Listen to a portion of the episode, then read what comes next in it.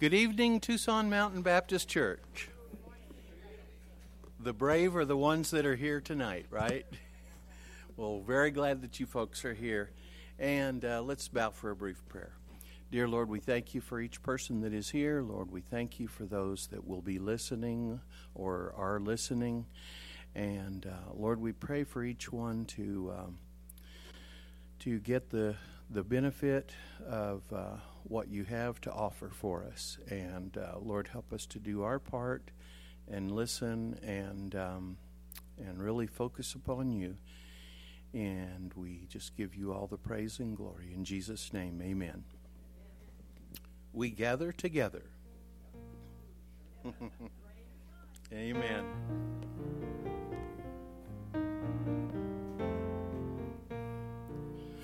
We gather together to ask the Lord's blessing. He chastens and hastens his will to make known. The wicked oppressing now cease from distressing. Sing praises to his name. He forgets not his own beside us to guide us, our God with us joining,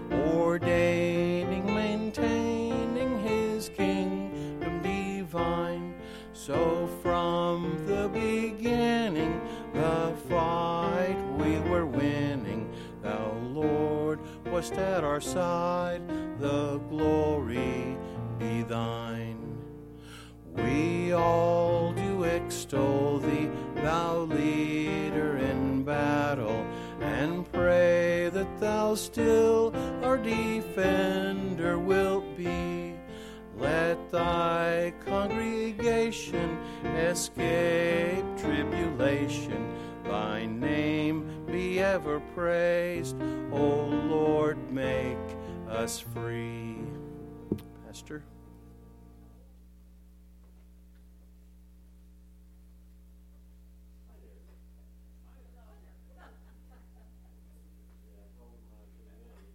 be about 50% of what we usually have.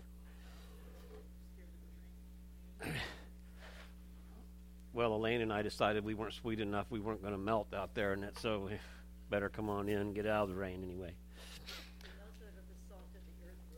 Yeah. Oh, so, if you guys had the opportunity to make a list, if you had the opportunity to make a list of the most influential and people in human history, who would be on your list? Think about that for a second. Back in the early 2000s, and this is on your sheet, Arthur Schlesinger Jr. decided to put together his own list. Now, he's a Pulitzer Prize winning historian, is who this guy is. But he was writing for the World Almanac at the time and he come up with a list of the 10 most influential people in the second millennium. That's the years between 1000 and 1999. And as he's as he's as I'm reading this list, I'm looking at it going, okay, William Shakespeare, that's good. Sir Isaac Newton, Charles Darwin, yeah. Nicholas Copernicus, Galileo, Einstein, Christopher Columbus, Abraham Lincoln, Jonas Gutenberg. You know, as I looked at those first nine names, I knew what all those guys did and what they were sort of contributed to the world. And Shakespeare, you know, to be or not to be, and Copernicus, understanding the universe, and Einstein, his theory, general relativity, and Gutenberg, the first printing press. But then I got to that last name, William Harvey. How many know who William Harvey is? Nobody? Neither? Yeah, now you do. That's cheating. but I had no idea who this guy was, right? So as I'm looking at this, he was a medical doctor who practiced in the early 1600s. But before his time, Now I had I had I did a little bit of research on this, not a lot. But before his time the medical establishment believed that the human body converted blood or food, I should say, into blood. Now get this, into blood within the liver. And then from there, the blood was sent to the heart where it warmed it up and then pumped it throughout the body. Okay? So, and it went through the veins rather than the arteries. Now, of course, that consensus was all wrong, right? And we know that now, thankfully. Harvey specifically was the first person to show in detail, great detail, from what I understood, of the human circulatory system and how it all the blood starts at the heart and all the blood goes back to the heart. So he was groundbreaking in what he did. They traced all this. So William Harvey, Harvey was an absolutely influential person during his time. And he understood and developed some of the best things about how to make sure our hearts were in good shape. Now, there's a lot of things we can do to protect our physical heart, right? We can uh, eat right, eat the right diet. We can cut all those really good, yummy red meat and salty things out of our diet. Uh, well, that was next on the list. Uh, we can get rid of all the delicious cakes and candies and desserts.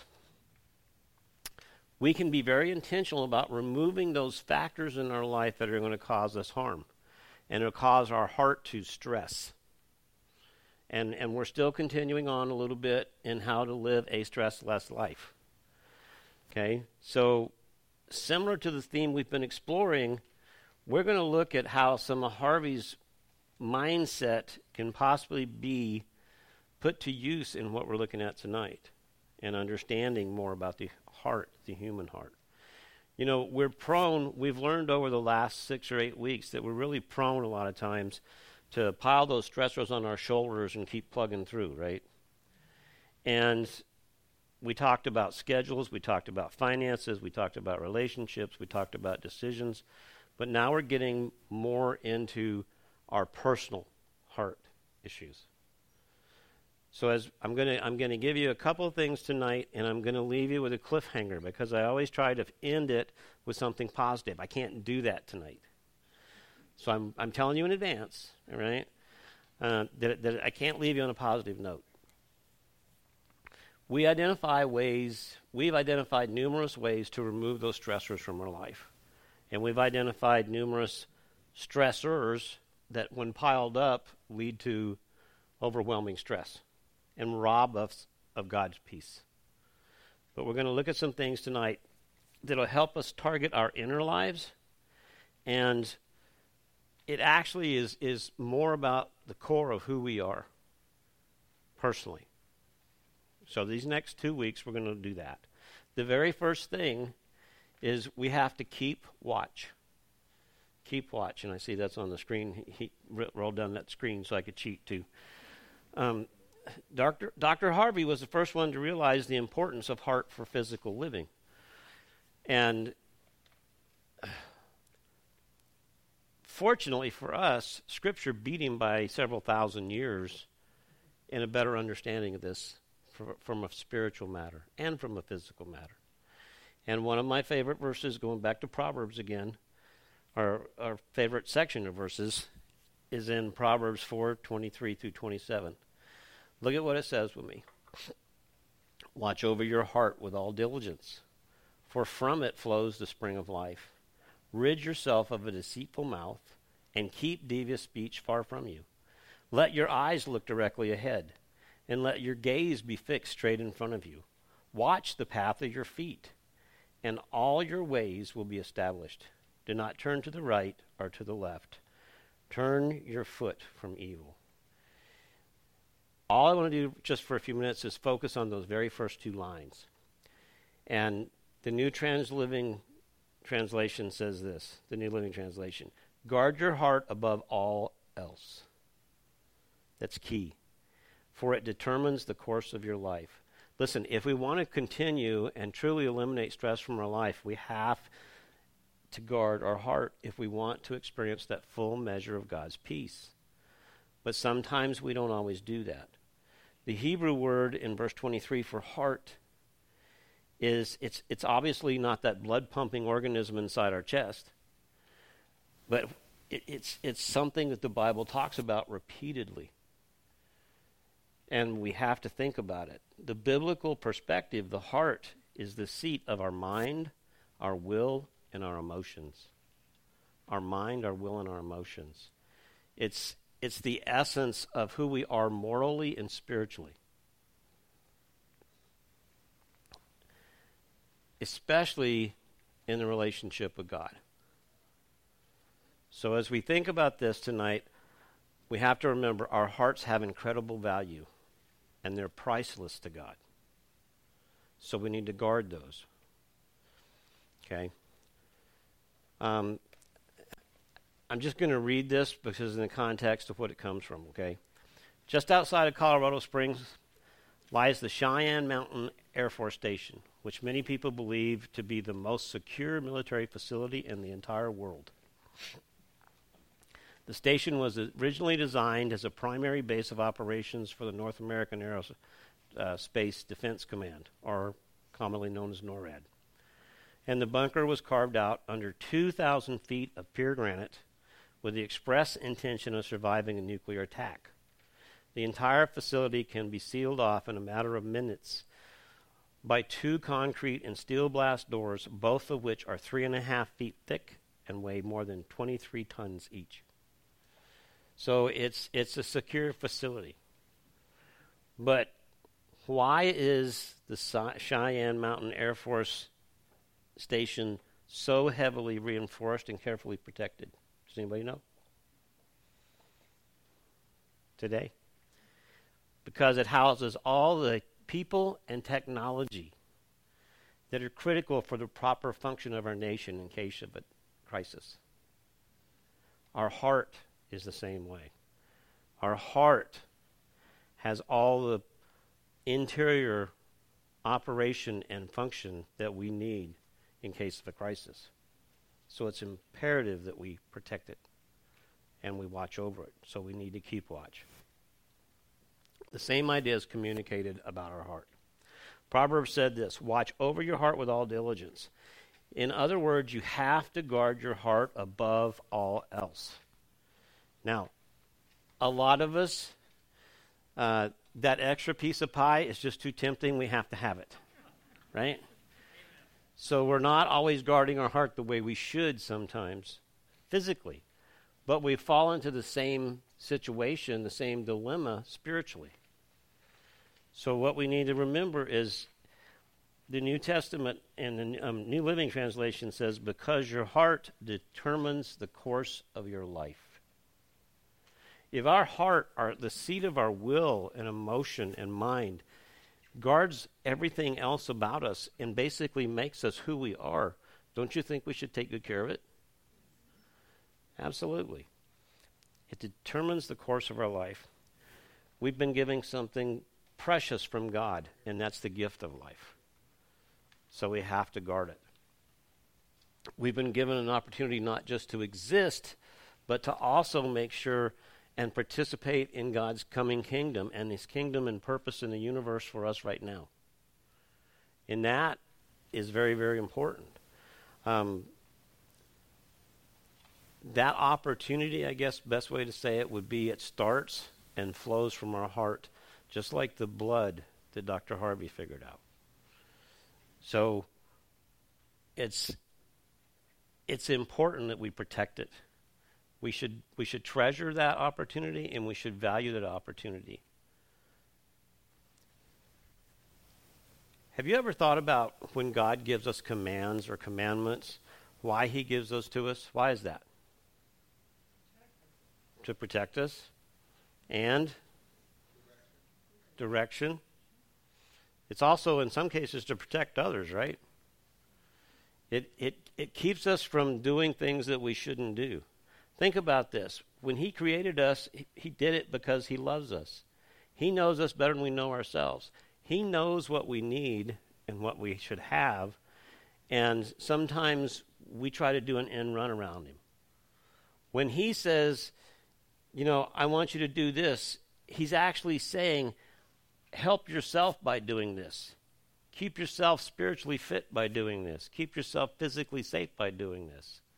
And when he says don't do this, he's really saying, you know what? Don't hurt yourself by doing that thing. And it's important we listen to those things, not just hear it, but listen to it and then do it or don't do it. The essence of who we are flows out of the condition of our heart. And we have to think about that. Whatever influences us internally will eventually impact the core of who we are and what we do. If it influences us internally, it's going to come out and manifest itself externally. Does that make sense? All right. Um, it's either going to impact us good or bad. So let's think about this. Most all of us have worked with computers or tablets, right? So there's no shortage of bad stuff out there to get into our computers or tablets or even now phones, right? So here's the problem. There's all kind of viruses, all kind of malware, all kind of tracking uh, things now. If if we allow those things, if we don't set up antivirus of some kind, and we don't protect those computers, phones, or tablets, what's the, what's the least that can happen?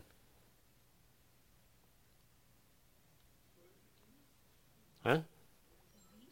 Least. What's the least thing that can happen?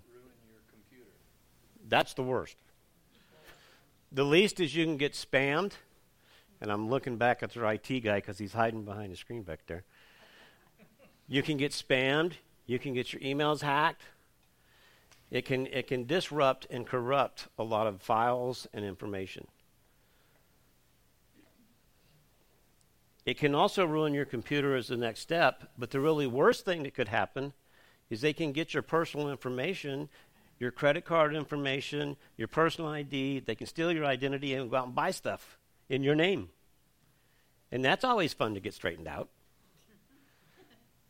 So we put those antivirus things in place and we put those protections in place so that we don't have to deal with the corruption that comes in from the outside. God tells us it's the same way with our heart. We need to guard our heart to keep the corruption out of it and keep those viruses and malware and tracking devices away from us. So we protect our, our computers with the appropriate software to keep those viruses out of there. We're supposed to do the same thing with our hearts. Here's a principle you can prevent or reduce stress in your life by carefully guarding what you allow to influence your heart. But the principle also works on the flip side of this. You can also say it this way when you aren't careful about guarding what you allow to influence your heart, you will increase the amount of stress in your life. We have the following opportunity to remove stress from our life. But sometimes we don't always pay close attention. So some of the things we're going to talk about now is is what to keep watch for and to what to understand. The very first thing is see the enemy. See the enemy.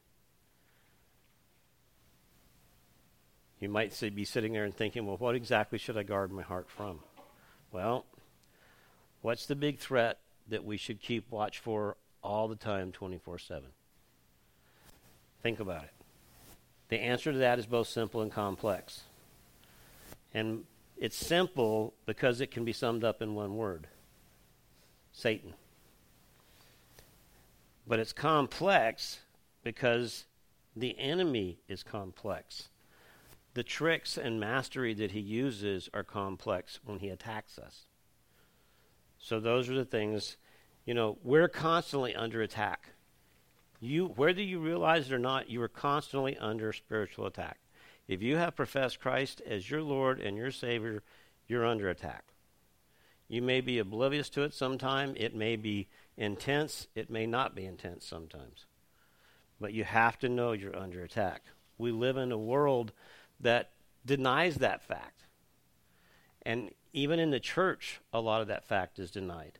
When it comes to the nature and methods of this enemy, there's a lot that needs to be cleared up. You could fill entire libraries with books about the attacks of Satan and how to do spiritual warfare. There's tons of them out there. But I want to just list a couple of things tonight for us to be on guard about and to be watching for, keeping watch of. Not only do we need to see the enemy, but we need to realize that Satan is real. Now, here's where it gets to be a real sticky wicket. A lot of people do not believe that. And I'm going to give you some stats and figures here in a second. Uh, you've got them on your paper, but we're going to read them a little more. How many of you like to play board games? How many of you ever played Risk? Okay, ladies, what's what's the what's the was that you back there with your hand up too, Paul? What what's the what's the what's the um, objective in Risk? to rule the world, conquer the world, right? What do you think Satan's strategies are for? Even though even though he knows he's not going to win, he's still out to conquer the world. And he does that by messing and attacking with us. Those who have made a profession of faith. It's interesting because Risk is all about conquering the world, and once the game starts, all rules are out the window. It's either conquered or be conquered.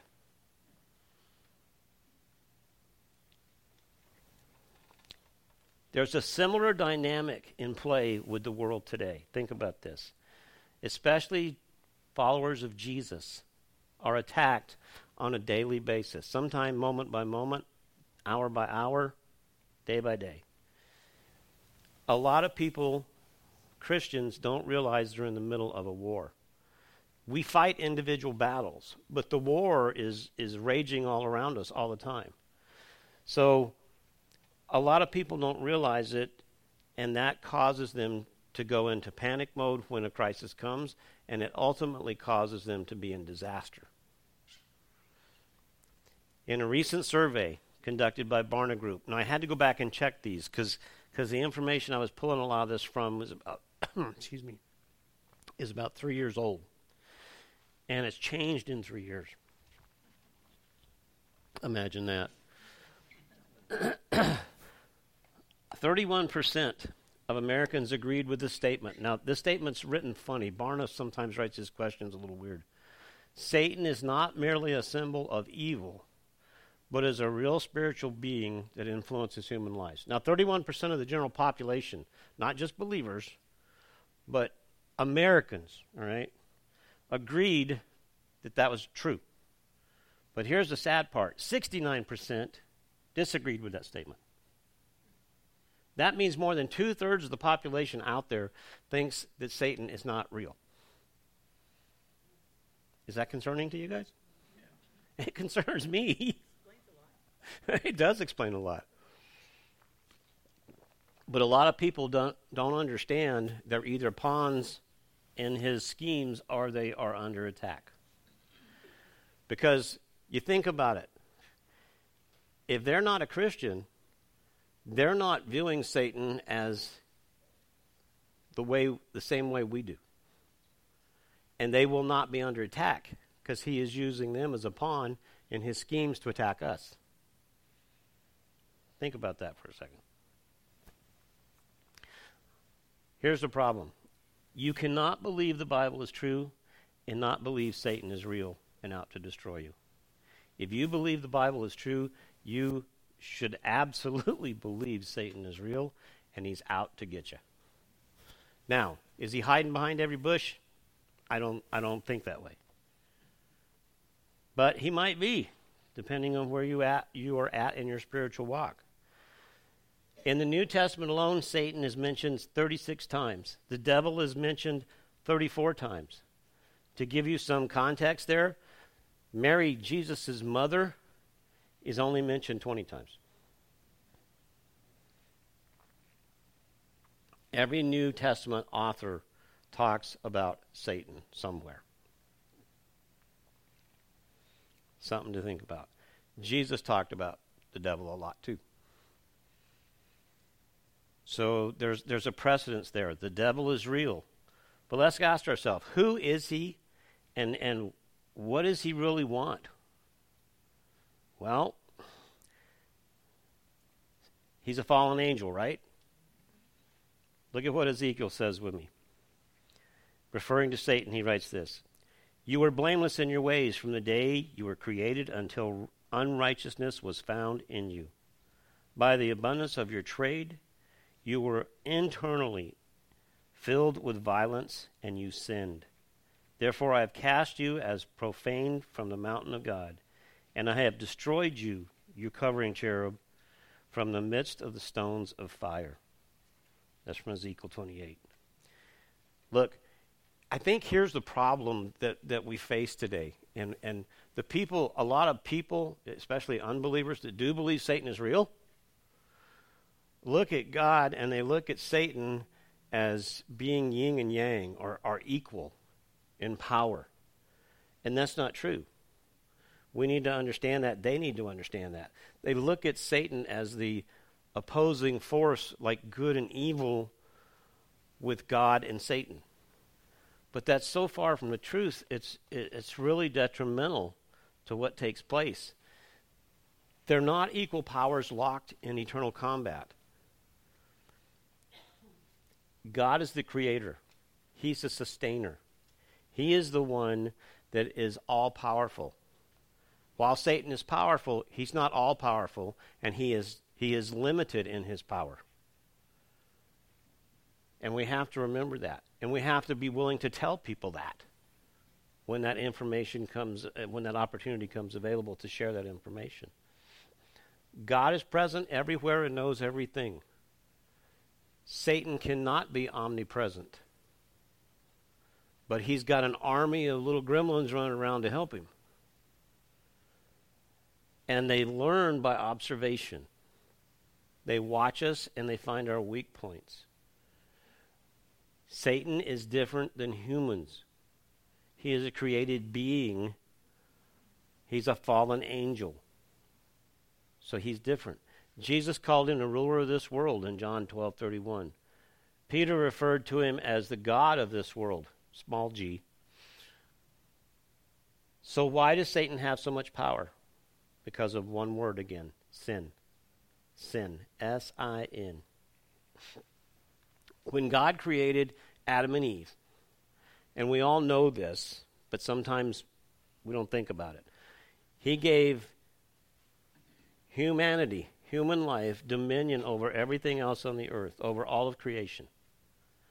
And he basically put Adam and Eve in charge of the garden. But he also put them in charge of everything that was there.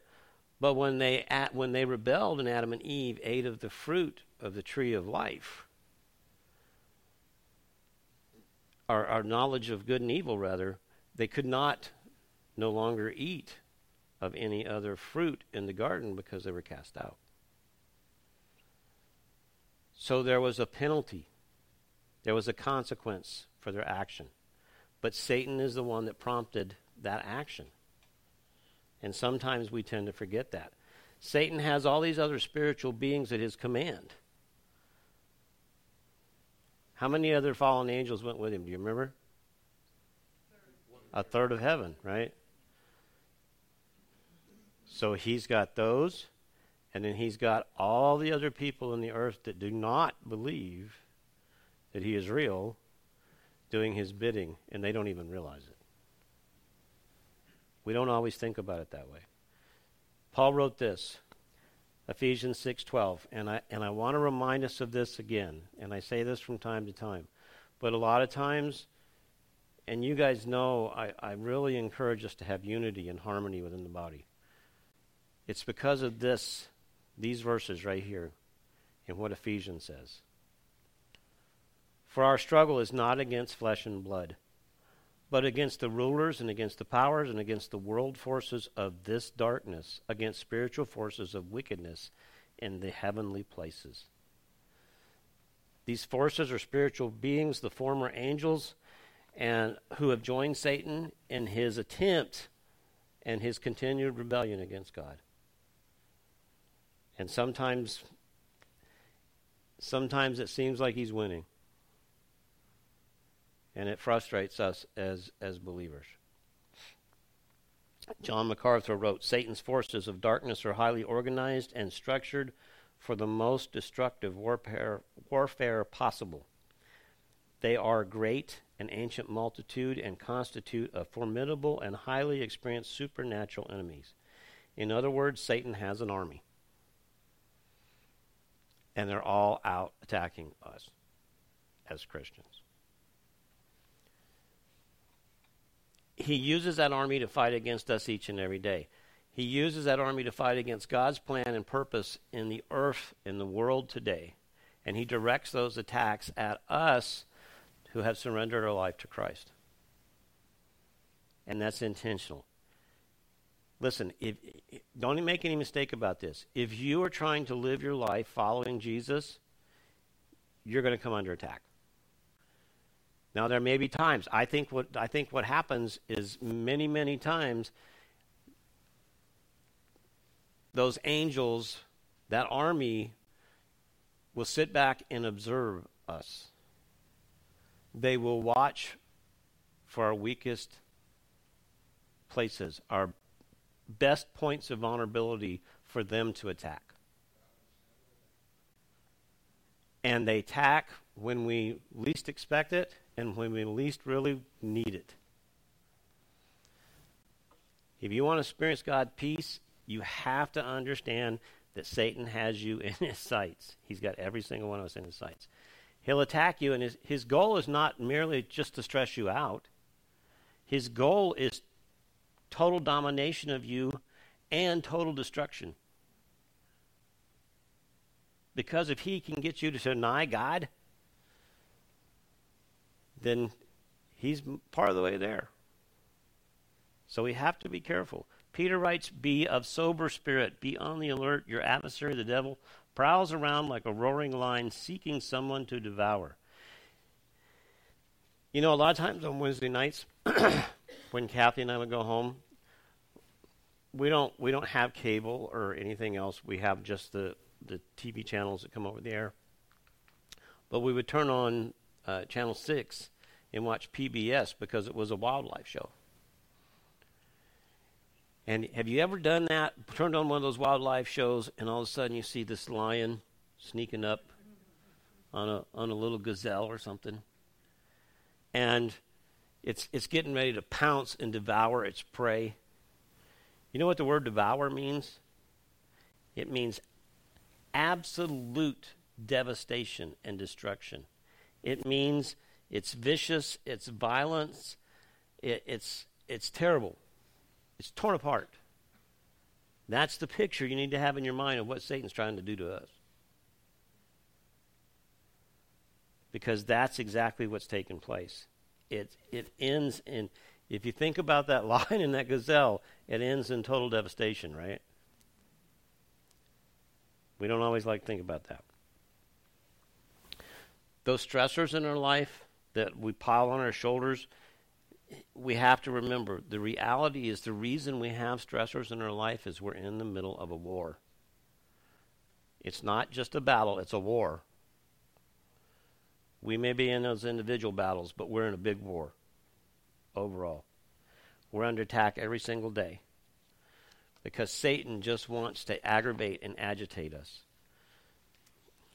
The second thing I want you to take home with you to think about tonight is Satan is a liar.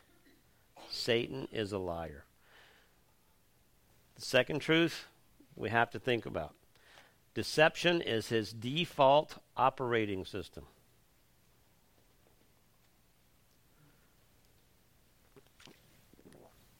John 8 4 says, and in the words of Jesus actually, Satan says, or Satan was a murderer from the beginning and does not stand in the truth because there is no truth in him.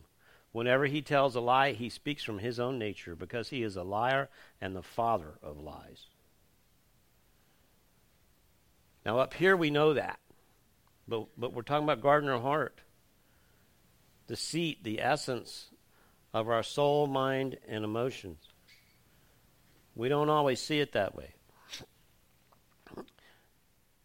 When we engage in spiritual battle against Satan and his forces, we should never expect a fair fight. You should always expect that he's going to fight dirty. He doesn't care if you fight fair, he's not going to fight fair because of who he is, his nature. Our adversary is going to seek out our weakest point through timed observation, I believe. Ephesians 6, Paul warned Christians to put on the full armor of God so that you will be able to stand firm against the schemes of the devil. And he is a schemer and a deceiver and a liar. The word translated schemes out of the Old Hebrew, it means it's premeditated and it's intentional and it's a strategy based on observation. So, what happens? These fallen angels and Satan sit back and they observe us, they watch us. They figure out our most vulnerable time or our most vulnerable link to attack us. And if we're not wearing the armor of God and we're not on our toes and, and see the enemy and understand the enemy and know that the enemy is out to get us, and if we're not keeping watch, guess what's going to happen? We're going to lose that battle. Pardon? we have meltdowns. that happens too, yeah. have you ever noticed some of your strongest temptations come at your weakest points? You ever thought about that? Like that second piece of pie? Yeah. You just had that first one, and man, it was good. And you're thinking, I really should push away from this table, and you go, nah, I got to have a second piece of pie. Wouldn't you say that you've made the, some of the worst decisions at your weakest moments? Why? Because Satan is watching us. We compromise ourselves the most when we're tired, when we're lonely, when we're angry, sometimes even when we're hungry. That's when Satan attacks. Those things don't happen by accidents. It's not a coincidence. It's intentional. You have to know when you're most vulnerable to attack because Satan knows when you're most vulnerable for attack and you need to guard your heart against those things. Listen, once Satan and his army of forces understand your weaknesses, that's where they're going to attack. That's your most vulnerable place. Those weaknesses, they're going to attack those weaknesses through deception, and deception usually comes in three forms. And we're going to give those. First, your adversary is going to attack through distortion by twisting the truth and attempting to use it against you. Something like this Why would God stop me from doing this when He says I should have joy? That's an example. Second, the enemy is going to attack you through doubt by working through the process of having us question. Now think about this one. Would God really say, what, what, did, what did he use in the garden with Eve? Did God really say? Would he really say this would happen if I do this? What makes me think God's really watching anyway? Doubt. Or the attack may come internally, and it could be connected to some failure like, how can God love me when I fail so much? Doubt. That's, that's, that's, that's a great trick of Satan's. Third, our spiritual enemy is going to attack us through distraction. Distraction. He's trying to lead us away from the truth. The truth will set you free, not deception. Not lies, not half truths, the truth. Have you ever noticed distractions? Think about distractions for a minute. You're trying to spend some quality time with God, and, and you get everything set up. You're going to read your Bible. You're going to have a quiet time. You're going to have a prayer time. Somebody knocks on the door. Or the phone rings. Or some other thing goes off. Our smartphones, I hate it when a gadget is smarter than I am. They beep and they buzz and they bug us right when we're trying to fellowship with God. Distractions. They come in all kinds of sizes and packages. The temptation of Eve in the garden has a culmination of all three of those things if we think about it. Let's read the passages and think about this for a second. Now the serpent was more cunning than any animal in the field which the Lord God had made. And he said to the woman, Has God really said, there's the first one, you shall not eat from any tree in the garden? Now that's not what God said. That's a lie.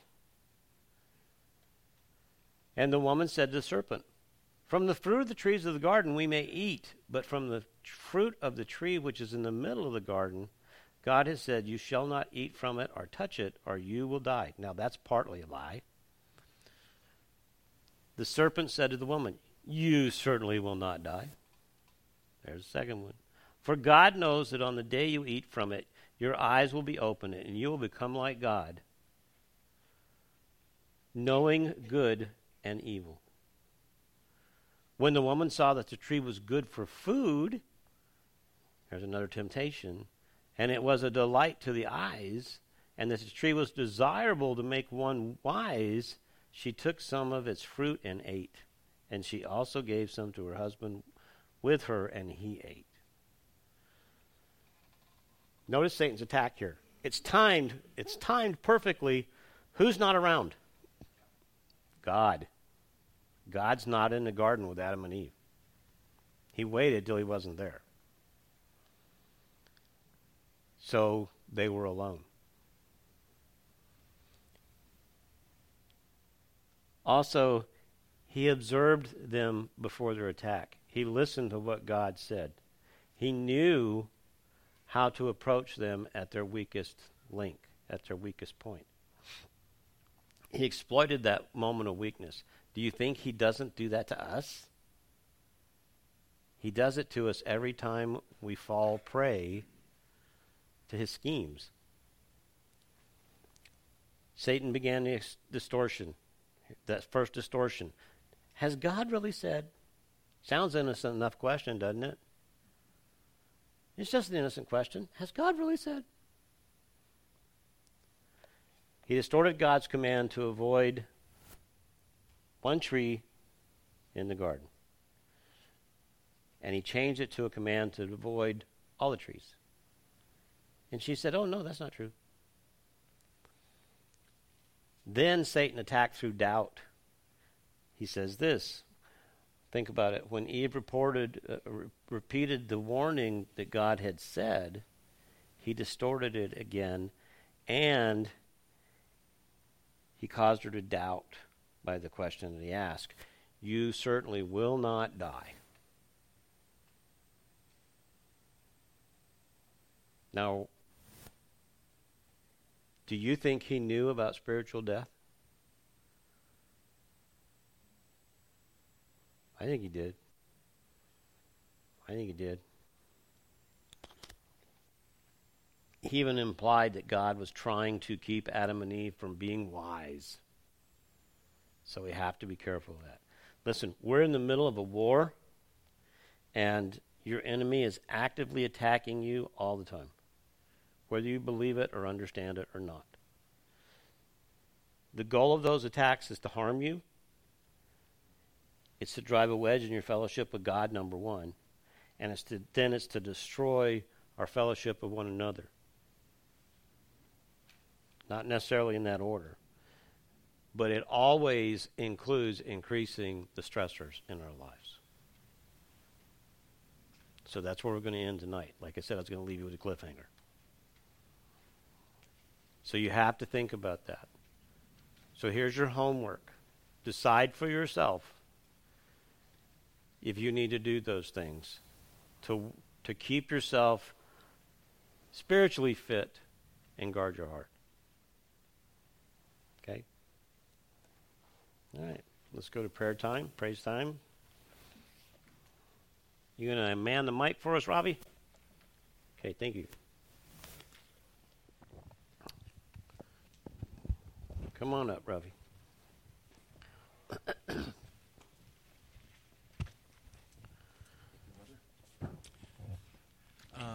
Larry and Verity are on their trip.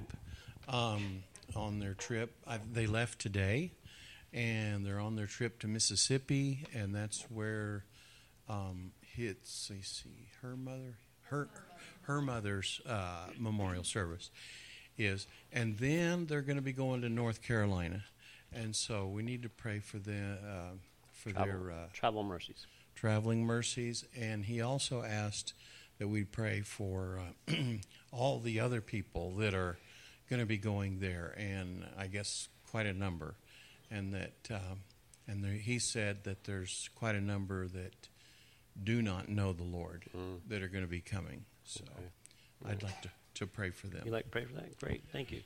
Before you start, also, you need to know that the the couple that was gonna go with them wasn't able to go. Oh, Her okay. daughter co- Yeah, her daughter, because her husband was having problems and they had uh, animals that were gonna, Okay. that makes it even harder, just for the two of them. Yeah. Oh, so okay. she's driving all by herself. Doing all the driving. Oh my goodness. Okay. So okay. Dear Lord, we just ask you to be with Larry and Verity uh, on their trip, and I understand that they are um, uh, overnight in, I think he might have said Las Cruces or somewhere like that uh, for tonight, and then, uh, but they've got a lot of driving to do, and Lord, we love them, and uh, Lord, ask you to watch over them. Uh, Lord, we ask you to watch over all the others that are going to be uh, on the the trip headed to Mississippi, and uh, Lord, that um, whoever presides over that service, that uh, that they um, that they just follow your leading, um, and Lord, that that people will that don't have you in their lives, that they will be uh, touched, and that they will see uh, they will be convicted of their, their need of you and make that commitment.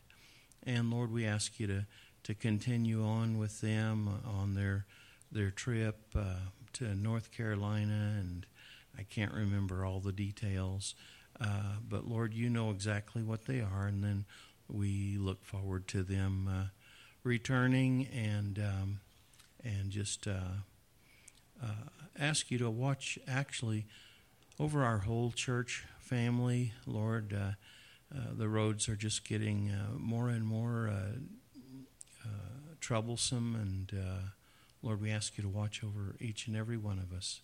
In Jesus' name, amen. Amen. All right. Anyone else? Praise, prayer request? Back in the sound booth, Robbie. Sound booth.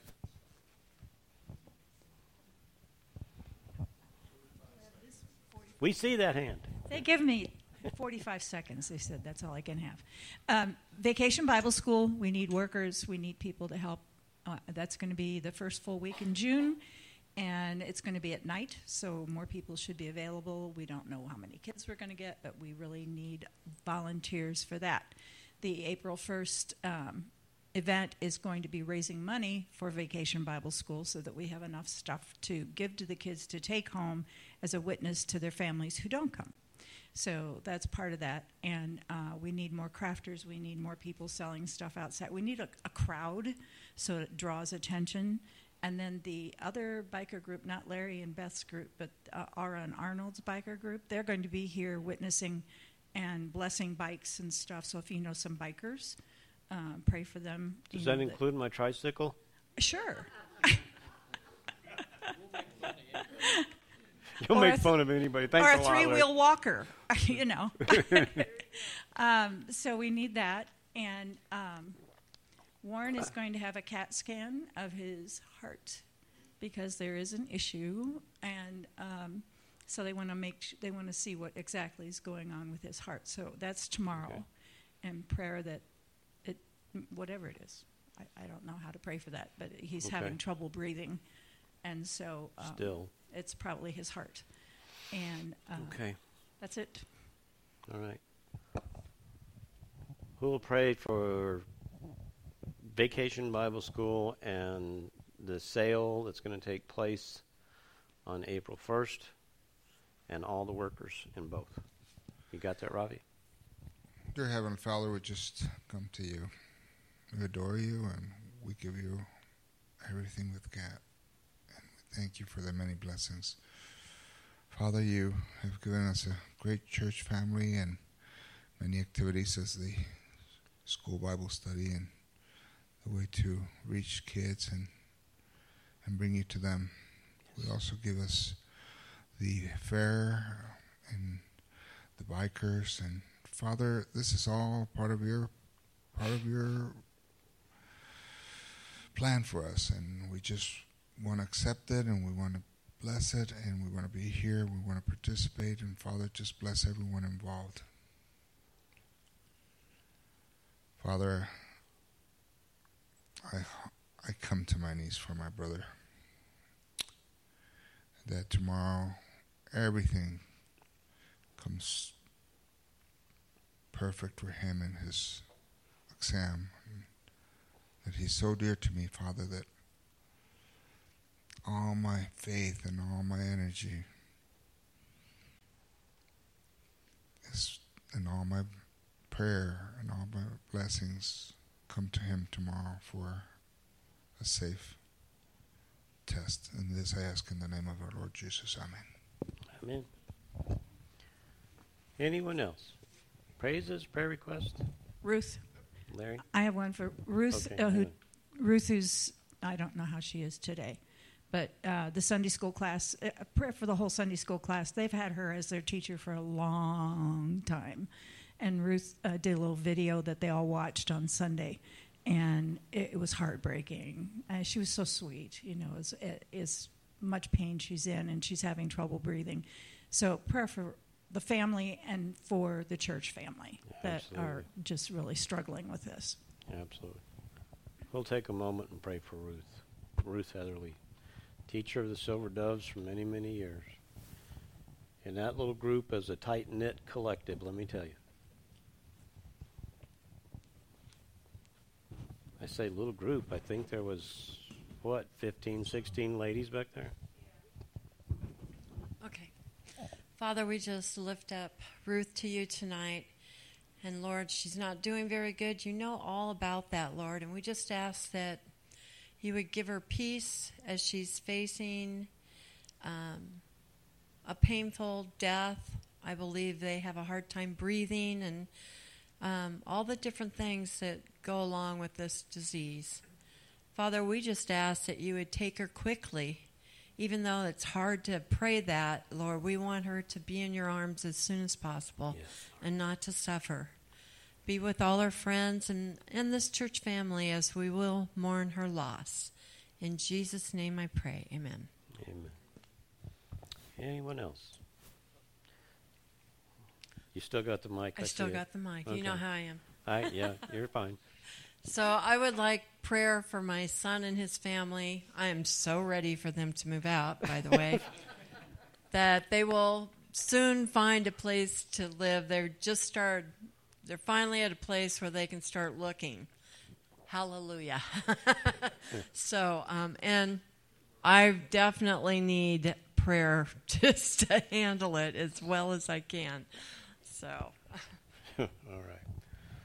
We'll pray for Debbie and their her home situation. Up here, Rafi. Please.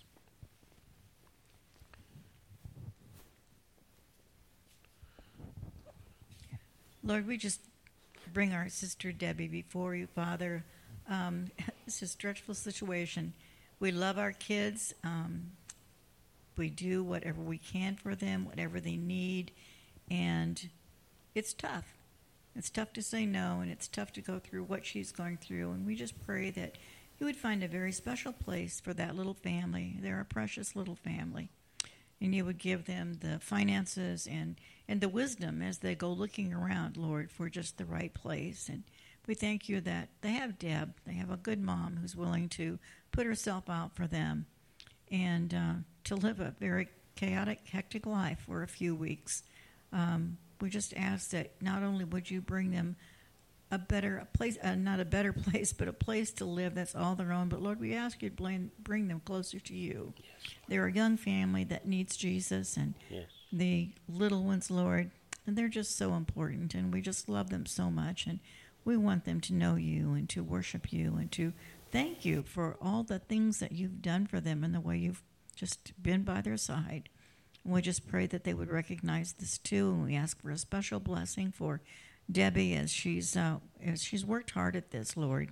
And I also pray, Lord, that you would be with her, the problem she's having with her feet, Father, that you would give her some relief, that you would uh, help the treatment or the doctors or whatever to find something that would really um, help her in that situation too. And we just thank you for her willingness to work here at the church and and um, for just being devoted to you and to this church body and to her family. We just thank you and praise you for all this in Jesus' name. Amen. Amen. Anyone else? I just got a question. I, uh, heard that Bill was taken to the hospital. Bill Gates was taken to the hospital with some kind of heart event this morning. Um, Tamala, have you heard any more in regard to that? Yeah, we didn't either later this afternoon, so. Also Alice Mann's grand, grandson, yeah. He had, uh, it, They had to him, jump, jumpstart. Okay, yeah, he was having brain surgery, and it the the first attempt of whatever they did did not go well. So they had to. They were trying to do it a, as as uninvasive as possible, and they ended up having to open his head up completely. So be praying for Alice Mann's grandson. What was his name? Jeffrey. Jeffrey. So be be keeping him in prayer. Yeah, Joy. I was just saying i don't believe talked about so jeffrey yeah, yeah, yeah. His name is Jeffrey. Anyone else? All right. Do pray for Bill Gates, and uh, keep him in prayer. Yes. All right.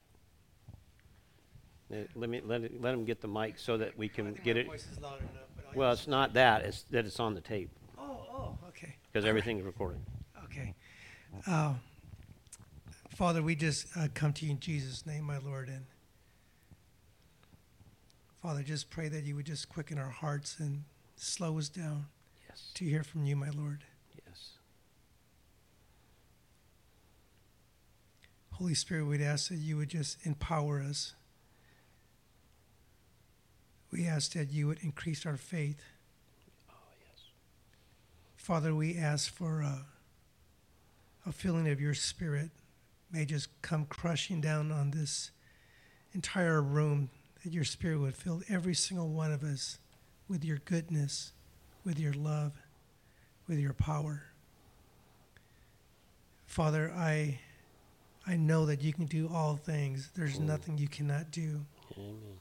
So, Father, I'm stepping out in faith and I'm just praying for every single person that was lifted up tonight that you would miraculously Mm, excuse me. that you would miraculously heal every single person that was prayed for. Miraculously, just completely, just blow our minds completely away. And the physicians, the doctors, everybody that's involved in every single prayer tonight, nothing's greater than you, my Lord. So I'm praying for a miraculous healing for every single person. And I ask all this in Jesus' name. Amen. Amen. Thank you. All right. Anyone else? Okay. Have our closing song then.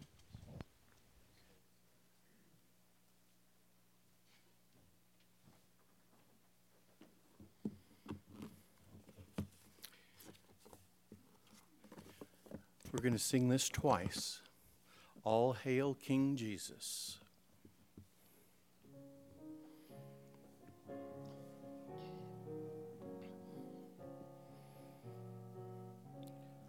All hail King Jesus.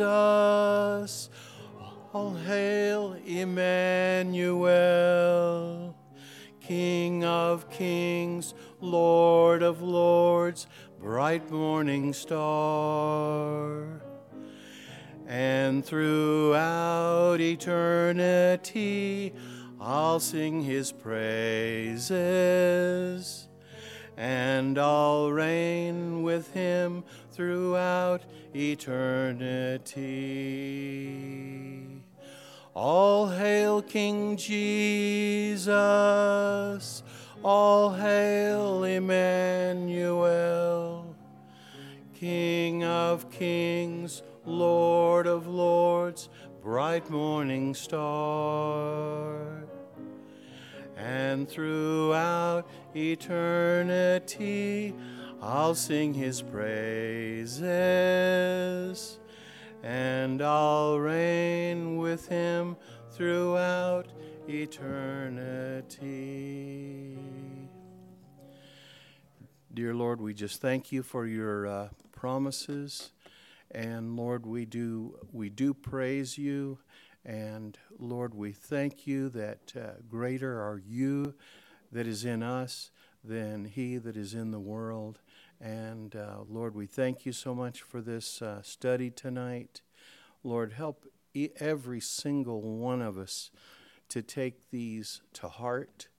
And Lord, we've all made mistakes, every single one of us. And Lord, we w- want to make less mistakes uh, tomorrow than we've made today. And Lord, we just uh, thank you for your grace. Uh, it is tremendous. And Lord, we thank you so much for each person that is here. And uh, Lord, go with us and uh, ask you to keep us safe and um, give us all uh, a wonderful night's sleep. And Lord, help us uh, in our weak areas, and Lord, help us to lean upon you. And we just give you all the glory in Jesus' name. Amen. And have a wonderful evening, everyone.